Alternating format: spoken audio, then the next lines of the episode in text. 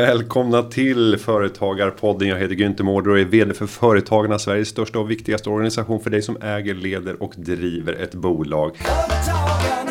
Den här podden har haft eh, två personer som har varit särskilt viktiga genom åren. Den Första personen fick ni möta förra avsnittet då Jenny Rosenbaum gästade studion. Den andra personen är ingen mindre än den store, den evige. Välkommen tillbaka Julia Selander. Nej men tack inte, det är så himla kul att vara här. Back in biz. Eh, många avsnitt blev det tillsammans. Det blev det. Eh, jag har inte ens räkningen. Men eh, du, du är den som har eh, rekordet. I att stå ut med dig? Ja. Ingen annan har lyckats orka med så lång tid. Och, då, och då, då, räknar jag väl med tidigare poddar. Inte ens eh, John Dinkelspiel hade eh, förmågan att stanna lika länge tillsammans med mig i Sparpodden tidigare. Så du är min längsta vapendragare. Vad kul, jag, jag bär med mig det som en medalj. Alltid. Hur orkade du? Eh, jag skulle säga att jag tycker att det var fantastiskt. Vi tyckte inte alltid eh, lika om allt kan man väl säga. Men, mm. eh, men jag lärde mig mycket och det var, jag känner nu när jag sitter tillbaka här i poddstudion att det är som att allt har hänt och inget har hänt. Och eh, saknar verkligen den här rutinen att komma hit på, vad var det, onsdagar? Eh, ja, jag tror vi spelade in på måndag morgnar, var det inte så? Jo, måndag, jo och så, så var det. det Man började hela veckan mm. med gött snack och framförallt så lärde jag mig jättemycket. Så lyssnarna är ju otroligt eh, duktiga och eh, vetgiriga och skickar in frågor som man eh, är tvungen att läsa på lite för. Ja men detsamma, jag lärde mig mycket av, av dig. Och resonemangen som vi hade som gav förhoppningsvis ganska många olika perspektiv. Mm, du som är så himla gammal och jag som är så himla ung. Ja, faktiskt. Mm. Eh, sen eh, kan man väl konstatera, vi ska gå in på det, att eh, det har ju hänt lite mer för dig än för mig. Jag satt och tänkte på det när du kom in här i entrén i det tomma kontoret som ekar coronatomt nu. Endast poddstudion är vaken. Mm. Eh, så tänkte jag så här att du måste tycka att typ allt är som samma här. Eh, nu har jag varit här exakt sex minuter så att jag har inte hunnit undersöka så mycket. Jag ser att du har ju en något smalare kroppshydda. Det stämmer. Samma, samma pigga eh, pillemariska blick. Eh, och jag förväntar mig att eh, det har hänt otroligt mycket saker. Det ska bli kul att recappa lite. Men jag vill också säga till lyssnarna, jag har såklart eh, antikroppar, annars hade jag inte suttit här. Nej. Och eh, för dig har det ju hänt eh, lite annat får man säga. Du har mm. typ varit nästan runt jorden, hunnit med att byta bransch två gånger. Äsch. Va? Ja, så är det. Mm. Förlovat mig, börjat snusa. Ja. Och så corona på det. Så att, det har hänt saker. Allt har hänt. Men om vi börjar med att blicka tillbaka lite grann. Och eh, om du får berätta de största minnena från eh, poddandet. Vad är det du har, har haft störst behållning av? Och framförallt om vi kanske här, tipsar lyssnarna om. Vad kan man tänkas få om man lyssnar på de alla avsnitten där Julia och Günther munhuggs i Företagarpodden. Mm, men just det här med olika perspektiv på aktuella händelser och eh, väldigt skarpa lyssnarfrågor. Så att om jag ska tipsa om något avsnitt borde jag kanske ha förberett. Men jag, jag tycker ju att mixen av eh, väldigt olika typer av ledarskap var intressant och inspirerande. Eh, jag tänker på en personlig favorit var när eh, Elina från Natural Cycles var här. Mm. Eh, med sin eh, man och co-founder också. Väldigt intressant. Det är ju, alltså, så är det väl alltid, att det som man själv tycker är mest intressant, det, det blir mest intressant. Men eh, just Natural Cycles använder jag ju själv och tycker är ett spännande techbolag. Så det var en spännande intervju. Men också helt andra branscher som jag absolut inte har någon aning om. Där man ja, lär sig väldigt mycket saker. Vad, vad har du för favorit? Från, från, våra år. Ja, men jag tyckte framförallt lyssna frågorna och inte minst alla de frågorna som handlade om ska jag starta upp den här verksamheten? Vad ska mm. jag tänka på? Och de resonemangen som vi kunde föra för att vi ska väl också sätta eh, dig i den dåvarande kontexten. Mm. Då, då var du vd för affärstävlingen Venture Cup. Stämmer. Mm. Och det var ju ditt jobb att här, hjälpa till och bereda tävlingar för eh, affärsidéer mm. som skulle pitcha. Så att du var ju otroligt väl rustad för det och fick ju se allt spännande som händer i Sverige. Medan mm. jag jobbade mer med så att säga det mogna företagandet. De som redan hade startat upp, drivit företag länge. Och det där tyckte jag gav bra perspektiv på så här, vad är det man ska tänka på i en, i en uppstartsskede. Vad är det som gör att du kommer lyckas och sen i nästa steg vad är det som gör att du etablerar och kan bygga ett varaktigt bolag. Och det jag tror att du hade en, en förkärlek och naturlig dragning till att tänka mer kring så här. Hur kan man skala upp det här? Hur kan det här bli globalt? Medan jag tänker mer så här. Lugnt och stabilt. Traditionellt svenskt. Så bara, hur kan man se till att skapa en uthållighet på den svenska marknaden genom goda relationer med sina kunder och återkommande affärer. Eh, den där blandningen tror jag är rätt bra. Mm. Eh, så att eh, tillbaka och bläddra bland avsnitten och försök hitta dina favoriter. Vi kan väl göra så att vi, att vi kikar lite på varsitt favoritavsnitt och så, så lägger vi ut det på, finns det Instagram fortfarande?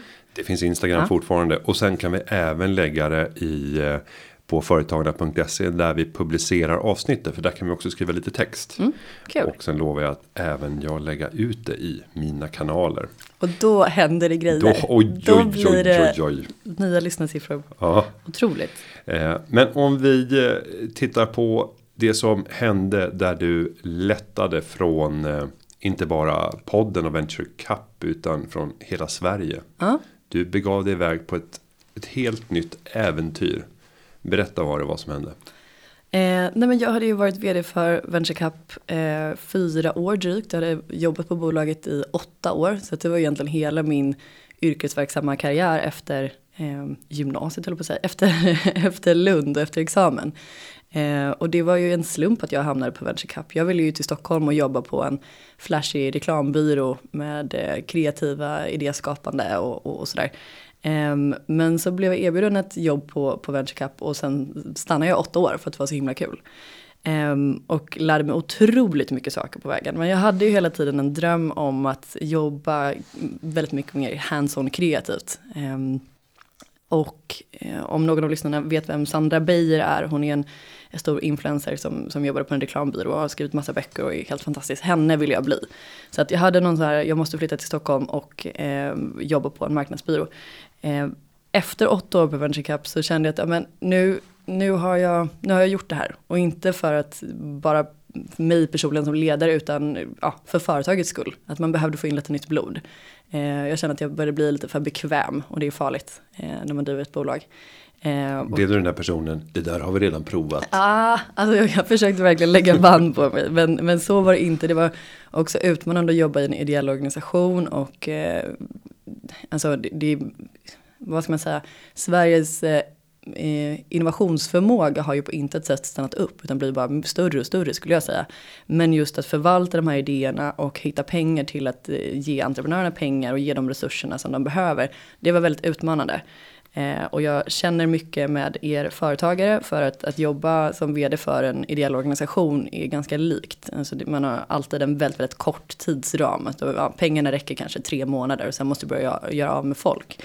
Eh, och det var utmanande eh, och väldigt, väldigt kul och lärorikt. Men jag kände då som sagt efter ett par år där att nej men nu behövs det nog någon som kan komma in med lite nya kontakter och visioner. Eh, men då tänkte jag, vad, vad kan jag egentligen? Kan ju ingenting. Eh, så som man kanske tänker.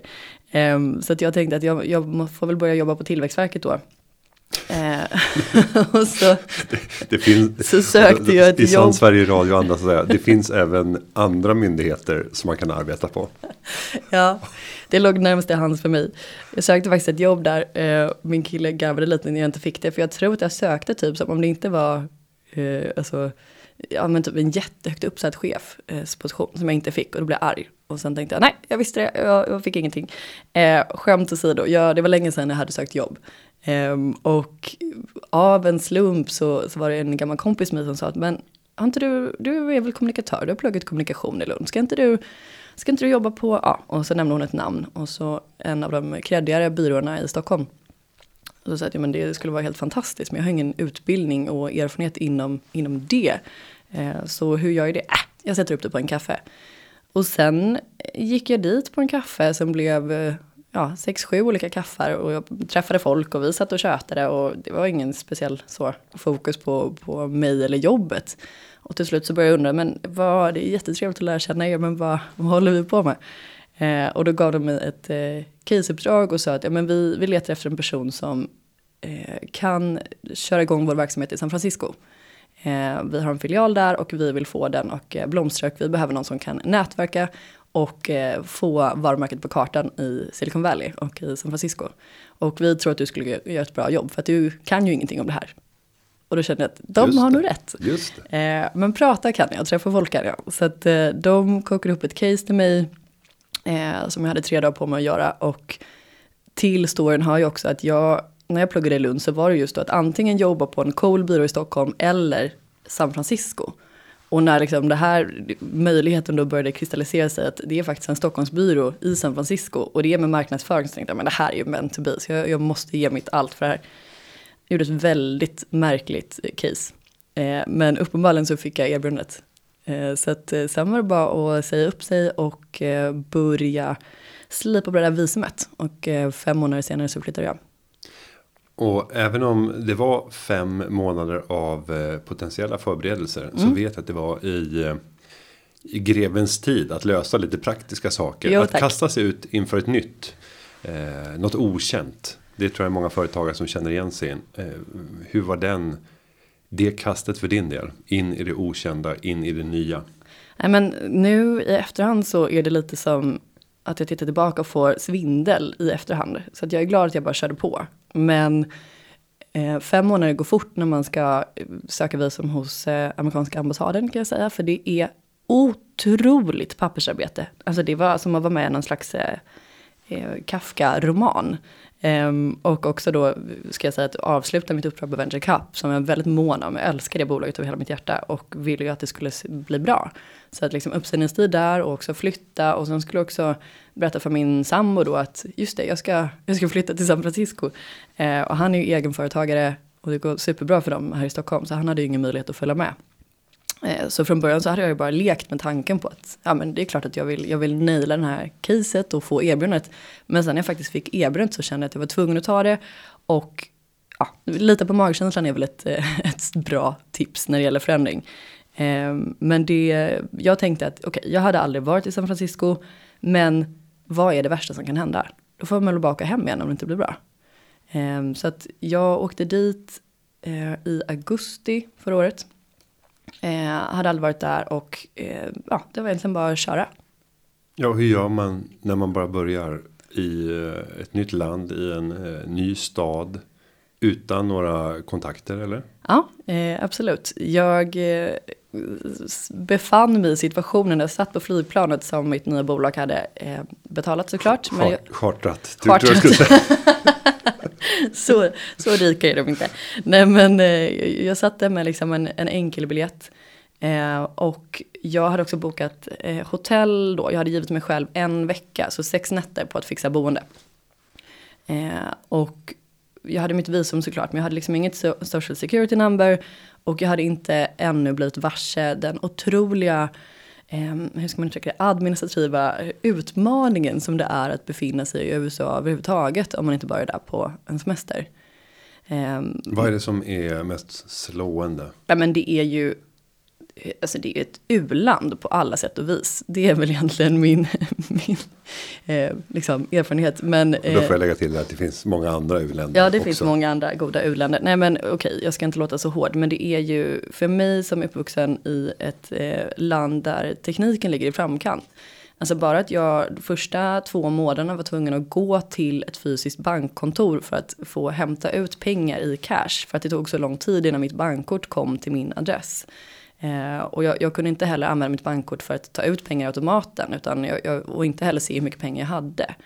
Eh, och de hade fått uppfattningen om att jag var en slags liten lycksökerska eller vad det nu var. Så att när jag gick för att, att hämta ut min surt förvärvade lön som de fick liksom räkna upp bakom bank eller bakom kassan där. Så räknade hon upp och så sa hon, ja, ehm, ja du får betalt per vecka va? Det fick jag absolut inte. Jag fick ju betalt för månad. Så hon tyckte att jag hade alldeles för lite pengar på kontot. Och så tog hon ut alla de pengarna och så sa hon, here you go, now you can go and eh, continue shopping miss. Tack, Ja. sa jag då. Nej, men så att eh, det var otroligt eh, utmanande att eh, stå i kö till olika myndigheter och eh, försöka då som, eh, ja, jag är van att göra allting med appar helt enkelt. Och det gick inte i USA. Och då pratar vi San Francisco. Ja, precis. Eh, det är ju ändå, Man har en annan bild. ja. Eh, men det, det, är väldigt, sen kanske det var så att jag valde fel bank helt enkelt. Men det är mycket, mycket eh, mindre i framkant vad gäller teknik på sådana vardagliga grejer. Och jag betalade ju också min hyra med en sladdrig check som jag kastade in i någons brevlåda en gång i månaden. Där jag betalade 22 000 kronor för min lilla mini-etta. Så att det, det, är mycket saker som, eh, ja, som gjorde att eh, man kände sig lite osäker på vad man höll på med. Men det bidrog ju också såklart till att eh, äventyrskänslan. Eh, staden är helt fantastisk. Eh, om man tittar på hur man gör affärer så är det ju jättemodernt. Så att eh, även om det inte är teknikframkant eh, vad gäller privatperson och privatekonomi så, så du kan ju träffa vem som helst. Det finns eh, event överallt, allting är gratis. Eh, du kan lära känna vem som helst, du kan gå upp till vem som helst efter ett event och prata med dem, få till ett möte och göra affärer. Eh, så det, det går verkligen att lyckas om man vill. Om man ska ge en sån här bukett med tips till den företagare som drömmer om att kasta sig över till andra sidan Atlanten och kanske företrädesvis då västkusten. Mm. Eh, vad skulle dina medskick vara till den företagaren? Um, jag skulle säga gör mycket research och ska du till västkusten så och specifikt San Francisco så är det ju en av de absolut dyraste platserna att befinna sig på. Um, så tänk till. Sparad krona innan. Sparad krona innan. Mm. Uh, och du kanske inte behöver ha ditt eh, kontor eller ditt boende just i San Francisco. Utan du kan ha det någonstans uh, utanför. Det är ju väldigt vanligt nu att folk drar sig ut från de stora städerna. Och pendlar. Trafiken är dock hemsk. Um, men gör research och se, är det, är det värt det? Och ha gärna eh, kontakt med någon som har gjort en liknande resa som du har gjort tidigare och bjud dem på lunch eller middag och snacka och ställ riktiga frågor. För att det finns otroliga möjligheter men det är väldigt, väldigt svårt. Eh, och är du egenföretagare så vet jag inte riktigt hur det funkar med visum och så. Jag hade ju en, den stora förmånen att eh, mitt eh, företag som jag var anställd hos hjälpte mig med det. Ehm, det är ingenting man vill göra fel med då kan du bli utkickad av eh, pappa i USA och aldrig få komma in igen. Så att eh, sköt dina papper rätt. Um, och det som jag gjorde när jag var där utan att känna någon var ju att um, jag började identifiera olika typer av mingel och event. Uh, och det som låg närmast i hands var ju såklart startup-event. Där kände jag mig trygg. Så det är verkligen ett område som jag, som jag känner att jag kan ja, snacka eh, om och med. Eh, och kommer du till ett nytt land så har du också unikiteten att du faktiskt inte är därifrån. Och då blir det intressant. Så Mm, jag började gå på event för startups och så sakta men säkert så utkristalliserade sig då möjligheter att men, startups i USA är, ja, man kan säga att de har väldigt mycket högre budget än startups i Sverige. Eh, och de behöver ju också alla hjälp med att etablera sig eh, designmässigt på, på sina olika nya marknader. Och det var ju det bolaget jag var där med och gjorde, alltså eh, design, digital design för, ja, eh, för företag. Så jag började hitta en nisch, jag kunde snacka med startups. Eh, och jag hade också legitimitet att göra det. Man kunde också säga att man hade varit vd för Swedens biggest eh, innovation, bla bla. Kanske att man drog på lite extra där. Eh, och sen att man då Eh, ja, att jag var tjej och att jag var svensk och att jag började lära känna lite svenskar som jobbade på stora företag. Ericsson finns ju där exempelvis och eh, Handelskammaren och massa sådär. Så att det gick snabbt att etablera ett nätverk och sen måste du också ge någonting till dem. Du går inte bara dit och, och tar tips från dem utan då började jag vara med i lite olika paneldiskussioner och jag började flagga intresse för att ja, men jag, har ni någon intressant styrelse så har jag erfarenhet från det och jag kan vara med och ha mitt perspektiv och hittade någon nisch där med eh, feminism och jämställdhet inom eh, techvärlden i San Francisco. Och då är man ju automatiskt eh, expert eftersom att man kommer från Sverige som är så himla jämställt. Så att eh, väldigt mycket fake it till you make it och när du har lärt känna folk, eh, ja, kanske ett par, fem gånger har ni träffats, då, då kan du börja ställa hårda affärsfrågor. Så att eh, nätverken nu AO har koll på eh, papper och visum och eh, gör research för vad det kommer kosta. Jag var inte beredd på att det skulle vara så dyrt som det var. Mm. Och eh, nu är du tillbaka i mm. Sverige. Vad var det som eh, gjorde att du lämnade Eh, nej men, alltså det var väl eh, lite olika eh, faktorer, men dels så mm, skulle jag säga att just hur dyrt det var spelade roll. Jag hade ju eh, alltså jag gick ju ner typ 5-7 kilo för att jag var tvungen att börja prioritera vad jag skulle lägga mina pengar på. Alltså jag åt liksom ett ägg till kvällsmat för att jag skulle dricka två glas vin tre dagar senare på en after work och det kostade typ 800 kronor. Nej men alltså det, det, det var, och det var inte det att jag var jätteunderbetald, men det var, det var en skälig lön. Um, men det var väldigt ansträngande att hela tiden behöva vara på tårna och faktiskt behöva prioritera bort ja, men mat eller aktivitet. Eller jag, jag kände mig lite bakbunden. Um, och jag talade med såklart min arbetsgivare om det här, men um, ja, det, det, var utmanande att det var så fruktansvärt dyrt. Så det är väl också ett medskick just som om man är sugen på USA, att, att kika på kostnaderna. Både för företaget och för dig som privatperson, att du ska ha brödföda på bordet. Sen så eh, var det också så att jag, det, det, var ju inte så lätt som jag trodde att ha långdistansförhållande eh, mellan Stockholm och San Francisco. Eh, så jag saknar min kille ganska mycket och även om jag har träffat helt fantastiska nya eh, umgängen och det började gå bra på jobbet, jag fick in min första eh, A-kund som vi kallar det då på byrån, eh, en kund som, drar in, som man drar in mer än 500 000 på efter tre månader, vilket var helt fantastiskt. Eh, så hade jag lite olika uppfattning om hur man skulle sköta uppdraget än vad min arbetsgivare hade. Eh, och det var också nytt för mig att inte vara chef själv, utan att faktiskt ta direktiv från, mm. från andra personer. Eh, så det var väl en kombination av de sakerna som gjorde att men efter ett halvår eh, när min provanställning gick ut så valde jag att inte fortsätta.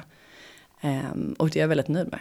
Alltså då hade jag fått, för allting går också i 120 Eh, på ett halvår så känns det som att man har levt tre år i USA, på gott och ont.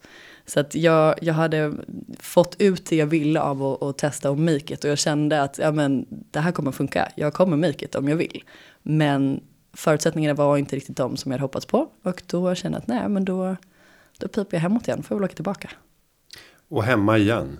Hemma igen. Och vitt, sen så, vitt papper? Ja, och sen så kom ju också corona typ två månader senare. Så det var ju fantastiskt för mig. Mm.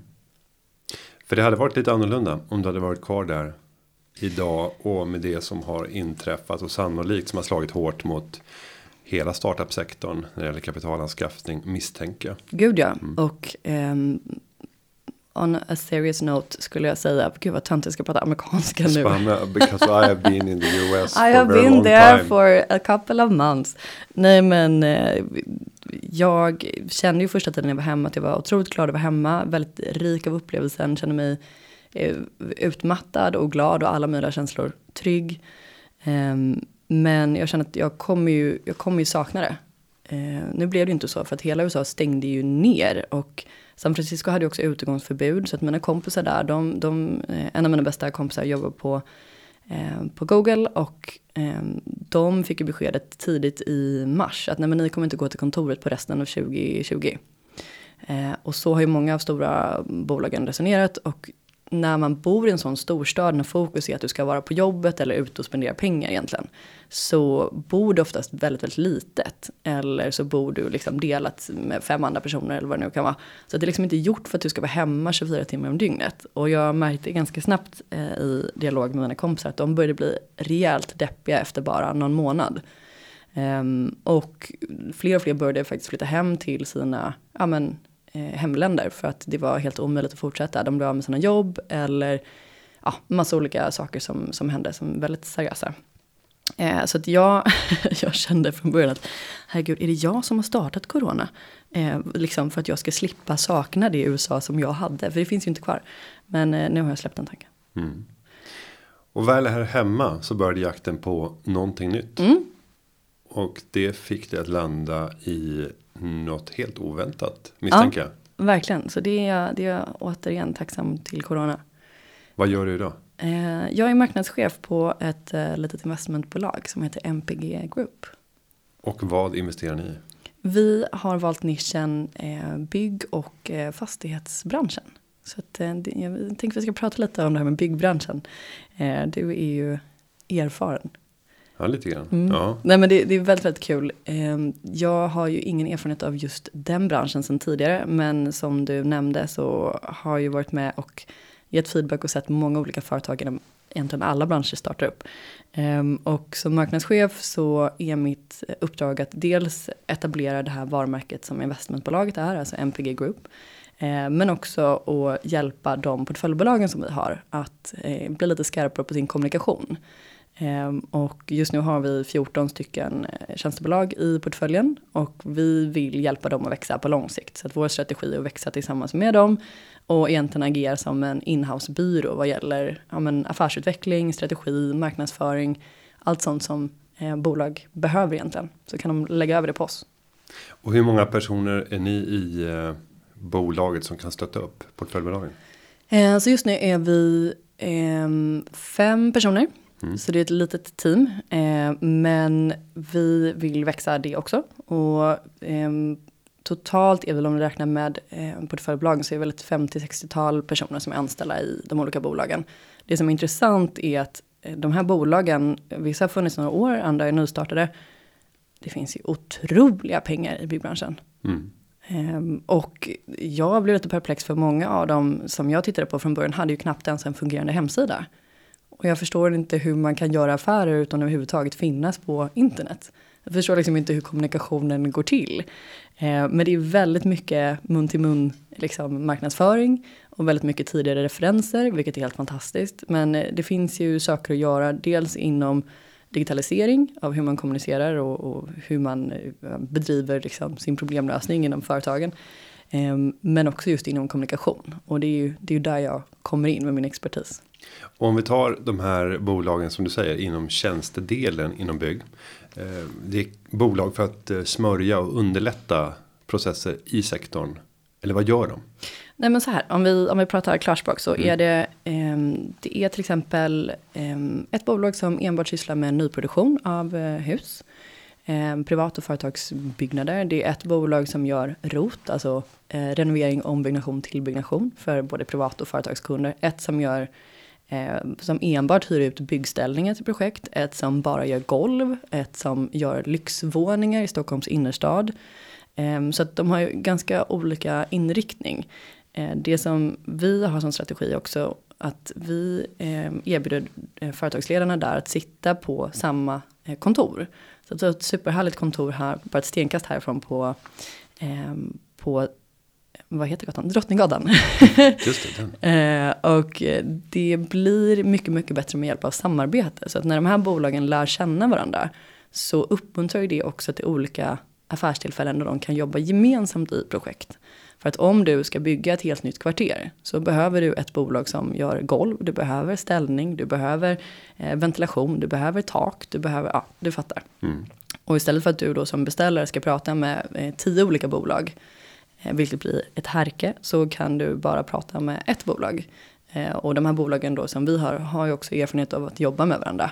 Och saker och ting blir bättre när man, när man känner varandra, när det skapas tillit och när man vet varandras arbetssätt. Det blir mycket mer effektivt och ett väldigt mycket bättre slutresultat.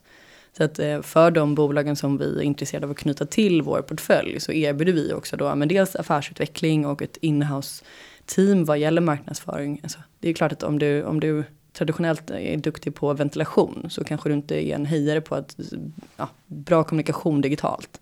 Och det är fine. Eh, som företagare så måste man ju vara lite duktig på allt. Men det är väldigt skönt att man kan lägga över de bitarna på, på någon som synkar ihop det. Och det, så vi försöker vara en, eh, utgöra en trygghet för våra portföljbolag så att de ska kunna foka på sina eh, kärnuppdrag och göra bättre affärer. Eh, och sen kan vi också eh, se till att ja, men, göra vissa upphandlingar då för bolagen. Exempelvis så behöver alla redovisning, alla behöver någonstans att sitta och ha mötesrum. Ja men du fattar. Mm. Eh, så det, det är väldigt kul för att tillsammans så omsätter ju de här portföljbolagen otroliga mängder pengar. De har helt fantastiska uppdrag och kunder. Och då kan man ju också börja titta på processer och rutiner där man kan se över, okej, okay, men vem har vi eller de då som leverantör av material? Vad, hur kan man förbättra saker så att det blir mer hållbart? Hur kan man skapa strukturer där man kan vara mer inkluderande. Hur kan man göra kundupplevelsen bättre för deras slutkunder? Eh, och så vidare i all oändlighet. Så det, det, är otroligt spännande att få med på eh, den här resan. Eh, att ja, skapa strukturer och rutiner och, och, skapa förändring för byggbranschen. Och om vi tar entreprenörerna i de här bolagen och om du eh, får jämföra dem med många av de som du har mött inom startupvärlden. Mm. Vad är likheterna och vad är skillnaderna? Intressant fråga. likheter finns det många och det låter väl floskligt men det finns ju ett driv. Ehm, man är väldigt duktig på att identifiera affärsmöjligheter och hitta, hitta lösningar på problem. Ehm, jag skulle säga att det som är gemensamt för de företagarna som är i vår koncern och våra vd och de, alla som jobbar i bolagen egentligen otroligt skickliga och har, ehm, har ett gediget eh, liksom, ska man säga, erfarenhet och är väldigt duktiga på någonting. Och sen så bygger de ju bolaget ut efterifrån det. Så att man, man, man är superduktig på plåt exempelvis och det finns alltid någon som behöver det. Då skapar man ett bolag kring det. Um, och jag skulle säga att de som var med i Venture Cup snarare eh, identifierade ett problem som man ville lösa och sen fick de utveckla bolaget med den kunskapen som behövdes utefter det. Är du med på skillnaden? Mm.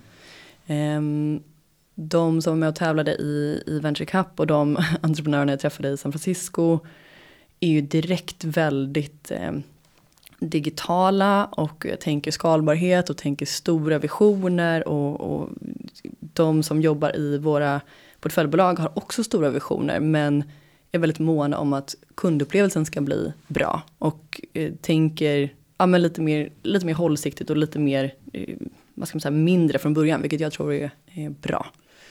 Ehm, men de är väldigt måna om, eh, nu ska jag föra deras talan här, men de, de personerna som, som driver portföljbolagen, alltså inom bygg och, och fastighet, de är eh, väldigt måna om att, eh, att fortsätta driva bolagen liksom in i framtiden. Det finns mycket att göra vad gäller digitalisering.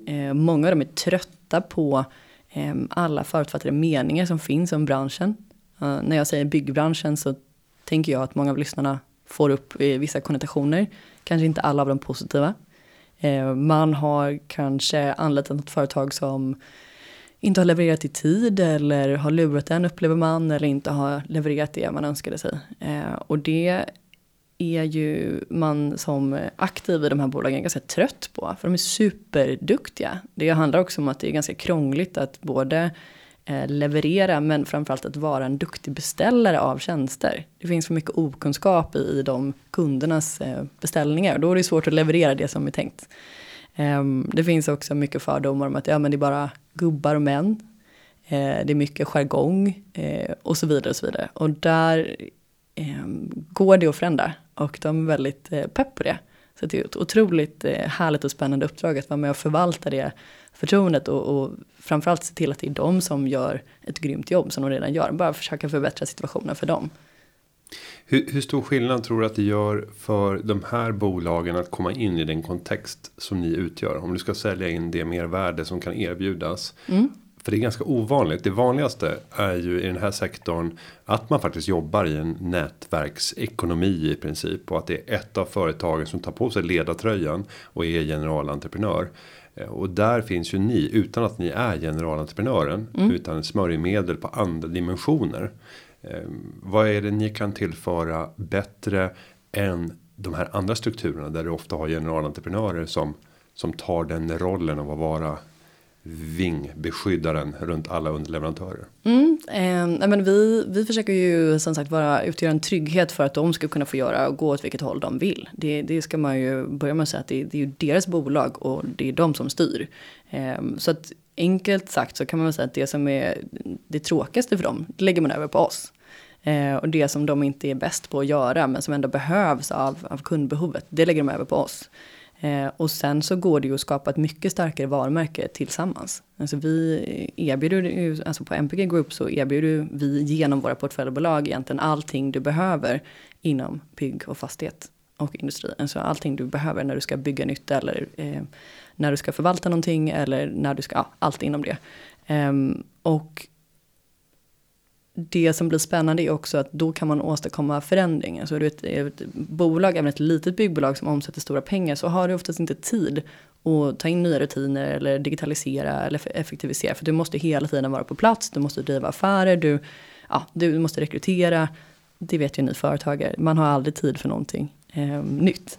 Så det, det, vi försöker tänka strategiskt tillsammans med dem och har, har möten hela tiden och fångar in eh, vad de har för utmaningar, försöker se ett mönster och vad vi kan, ja, framförallt också göra spännande samarbeten. Vad är det som säger att man inte kan göra samarbeten med ett byggställningsföretag och typ fotografiska. Eller, ja men du förstår, det, mm. det känns som att det, man skulle kunna blåsa lite liv i den här ganska traditionella eh, branschen med spännande medel. Och eh, branschen är också ganska svältfödd på det. Man, man är inte så Alltså det finns väldigt traditionellt sätt att beskriva bygg. Ja men du har ett färdigt projekt, eh, det såldes för så här mycket, här är en bild på utsidan av det, färdigt. Okej, okay, men vad är berättelsen bakom? Vilka är företagsledarna? Hur länge har de jobbat i branschen? Okej, okay, var det en eh, konstnär innan han bytte bana? Vad hände då? Eller hur kan vi bidra till att skapa fler jobb med personer som inte traditionellt sett jobbar i byggbranschen? Kanske kvinnor, utrikesfödda, ja, du fattar, det finns mm. väldigt mycket spännande saker att, att, göra för att det finns mycket pengar i branschen. Eh, det som jag också tycker är intressant är att titta på eh, förändringen vad gäller kundupplevelsen. För slutkunden är ju, ja men du och jag, eller säga, inte för att jag köper så mycket byggtjänster, men, men jag har aldrig renoverat någonting i hela mitt liv förutom när jag nämnde här i podden att jag hade renoverat mitt badrum när jag hade köpt en list. Ja, det var din stora renovering men det var billig. Den var, var det inte ett duschdraperi också? Jo, ja. renovering. Ja. Nej men så att eh, beställarna, eh, oavsett om det är privatkunder eller företag, eh, de kommer inte fortsätta acceptera att man inte får en god dialog, att man inte får en härlig kundupplevelse. Om jag ska lägga jag vet inte, en halv miljon på att renovera någonting, då förväntar jag mig att den summan också representerar liksom upplevelsen. Och, och där tänker jag att byggbranschen har mycket kvar. Alltså för att det, ja, man har inte behövt anstränga sig så mycket. Eh, men som sagt, jag ser tendensen bakom bolagen som vi eh, representerar att man vill gärna visa hur duktig man är. Man vill gärna att kunderna ska tycka att det är kul att beställa av Man vill gärna bidra till en mer hållbar värld. Man vill, alltså förändringen eh, är på gång. Det, det finns, behöver bara finnas någon som samordnar och det är det vi försöker vara då från MPGs håll.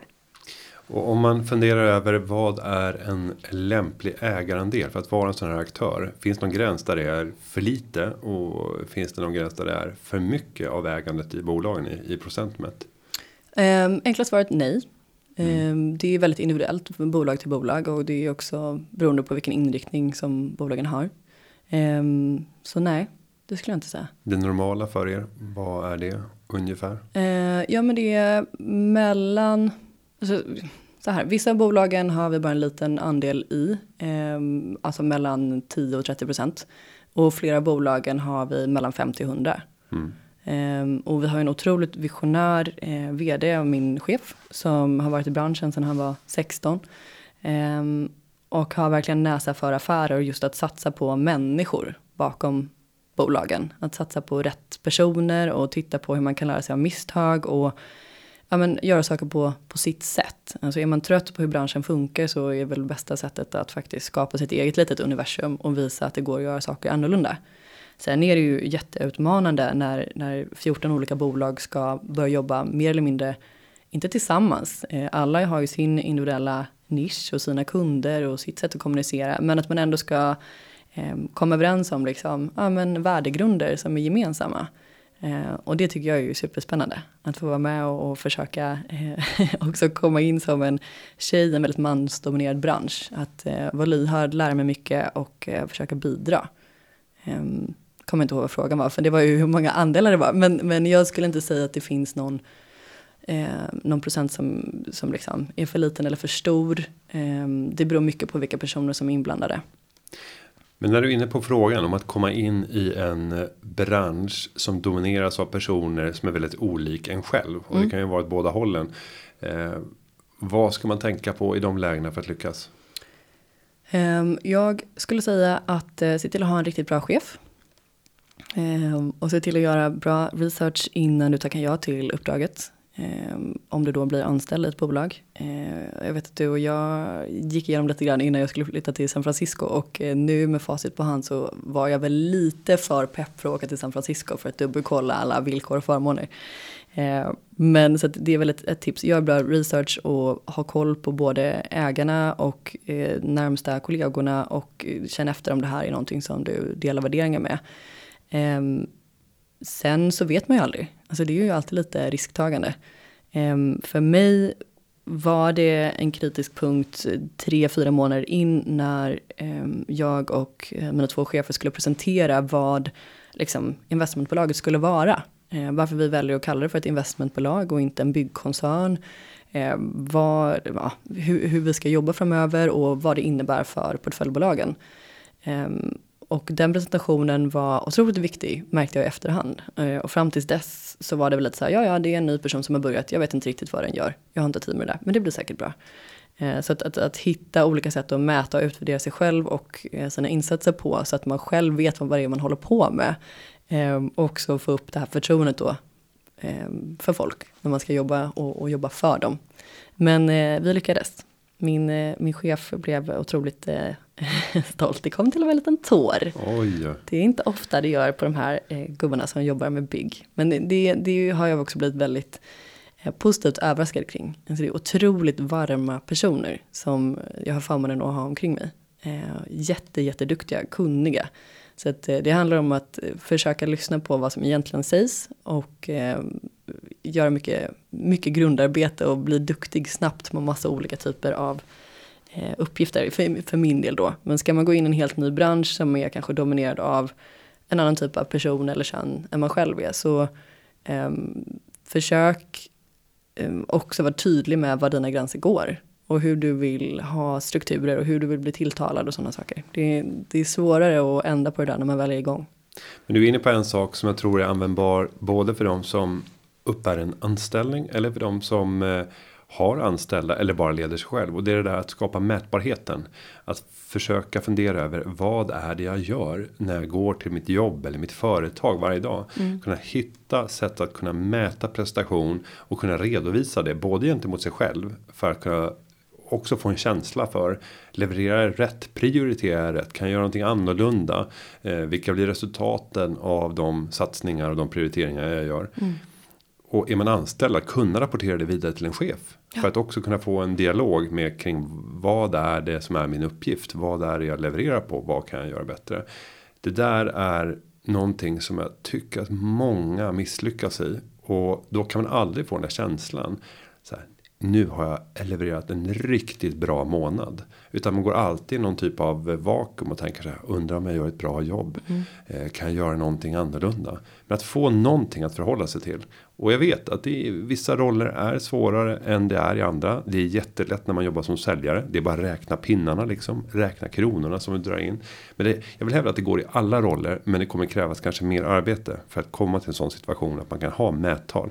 Jag håller verkligen med. Och jag har ju förmånen att jobba med en, min närmaste kollega är kreativ chef, vilket bara det säger mycket om eh, att ha, ta in en kreativ chef på ett investmentbolag inriktat mot bygg och eh, fastighetsbranschen. Inte jättevanlig roll. Inte jättevanlig Nej. roll, men otroligt värdefullt.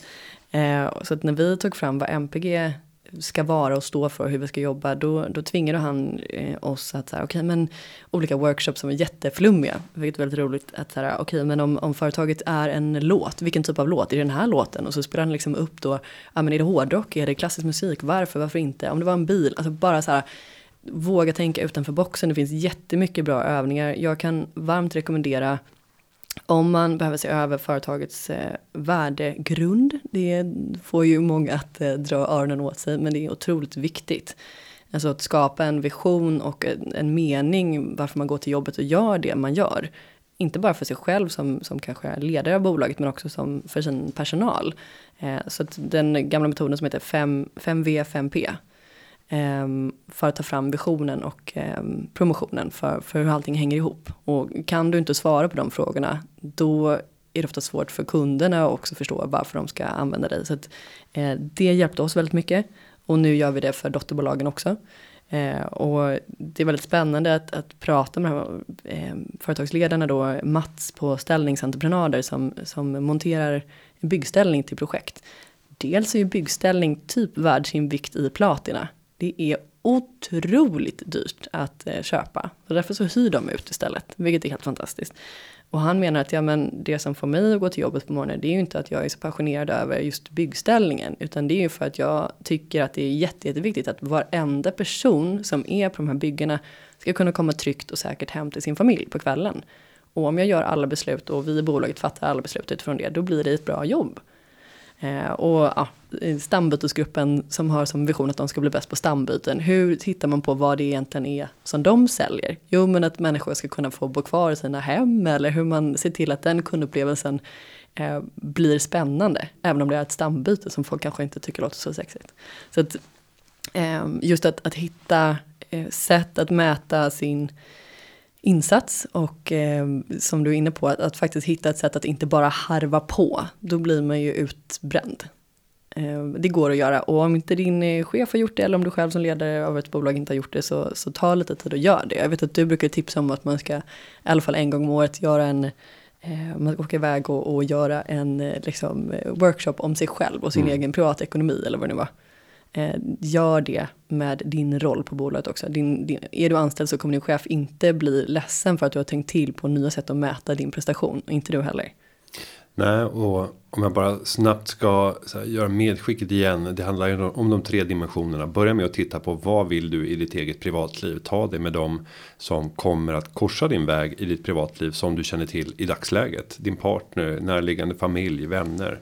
Eh, att bara etablera en bild över vad är du vill för de kommande fem åren i ditt privata liv. Vad vill du i ditt yrkesmässiga liv? Ta det tillsammans med dem som du kommer att som det ser ut korsa vägarna med.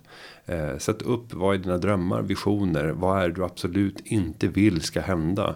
Eh, på vilka sätt vill du utvecklas och sen titta på den ekonomiska dimensionen. Vilket ekonomiskt liv vill du leva om fem år? Vad, vad står du beredd att göra personligt för att nå de målen eh, inom den här tidsramen? Det blir mycket lättare i livet om man kan prioritera på det sättet. Eh, och jag tittar och tänker också på de här bolagen som ni jobbar med. Mm. Eh, att också backa tillbaka och fundera över här, hur kan man hela tiden utveckla affären. Jag har en rolig berättelse från just byggbranschen. Eh, där en av de bolagen som eh, min pappa i familjeföretaget eh, jobbade med inom ställningsbygg. Där de byggde om i Norrtull precis vid infarten till Stockholm. En av de mest trafikintensiva platserna i Stockholm. Och det här var väl då på 90-talet. De byggde upp ställningen och sen så kom de på att. Ja men vänta nu när vi ska lägga på skyddsnätet här utanpå ställningarna. Av en ren säkerhetsåtgärd. Vi kan ju lika gärna sälja reklamyta. Så de sålde hela fasaden. Och det hade hittills då inte gjorts. Och sen började de inse vilka pengar det var i att kunna täcka in en hel fasad med ett reklambudskap. Sen när de var färdigbyggda så hade de ju svårt att motivera att ta ner ställningarna. Eh, och lät oss sitta kvar en bit efter att det faktiskt var avslutat bygget.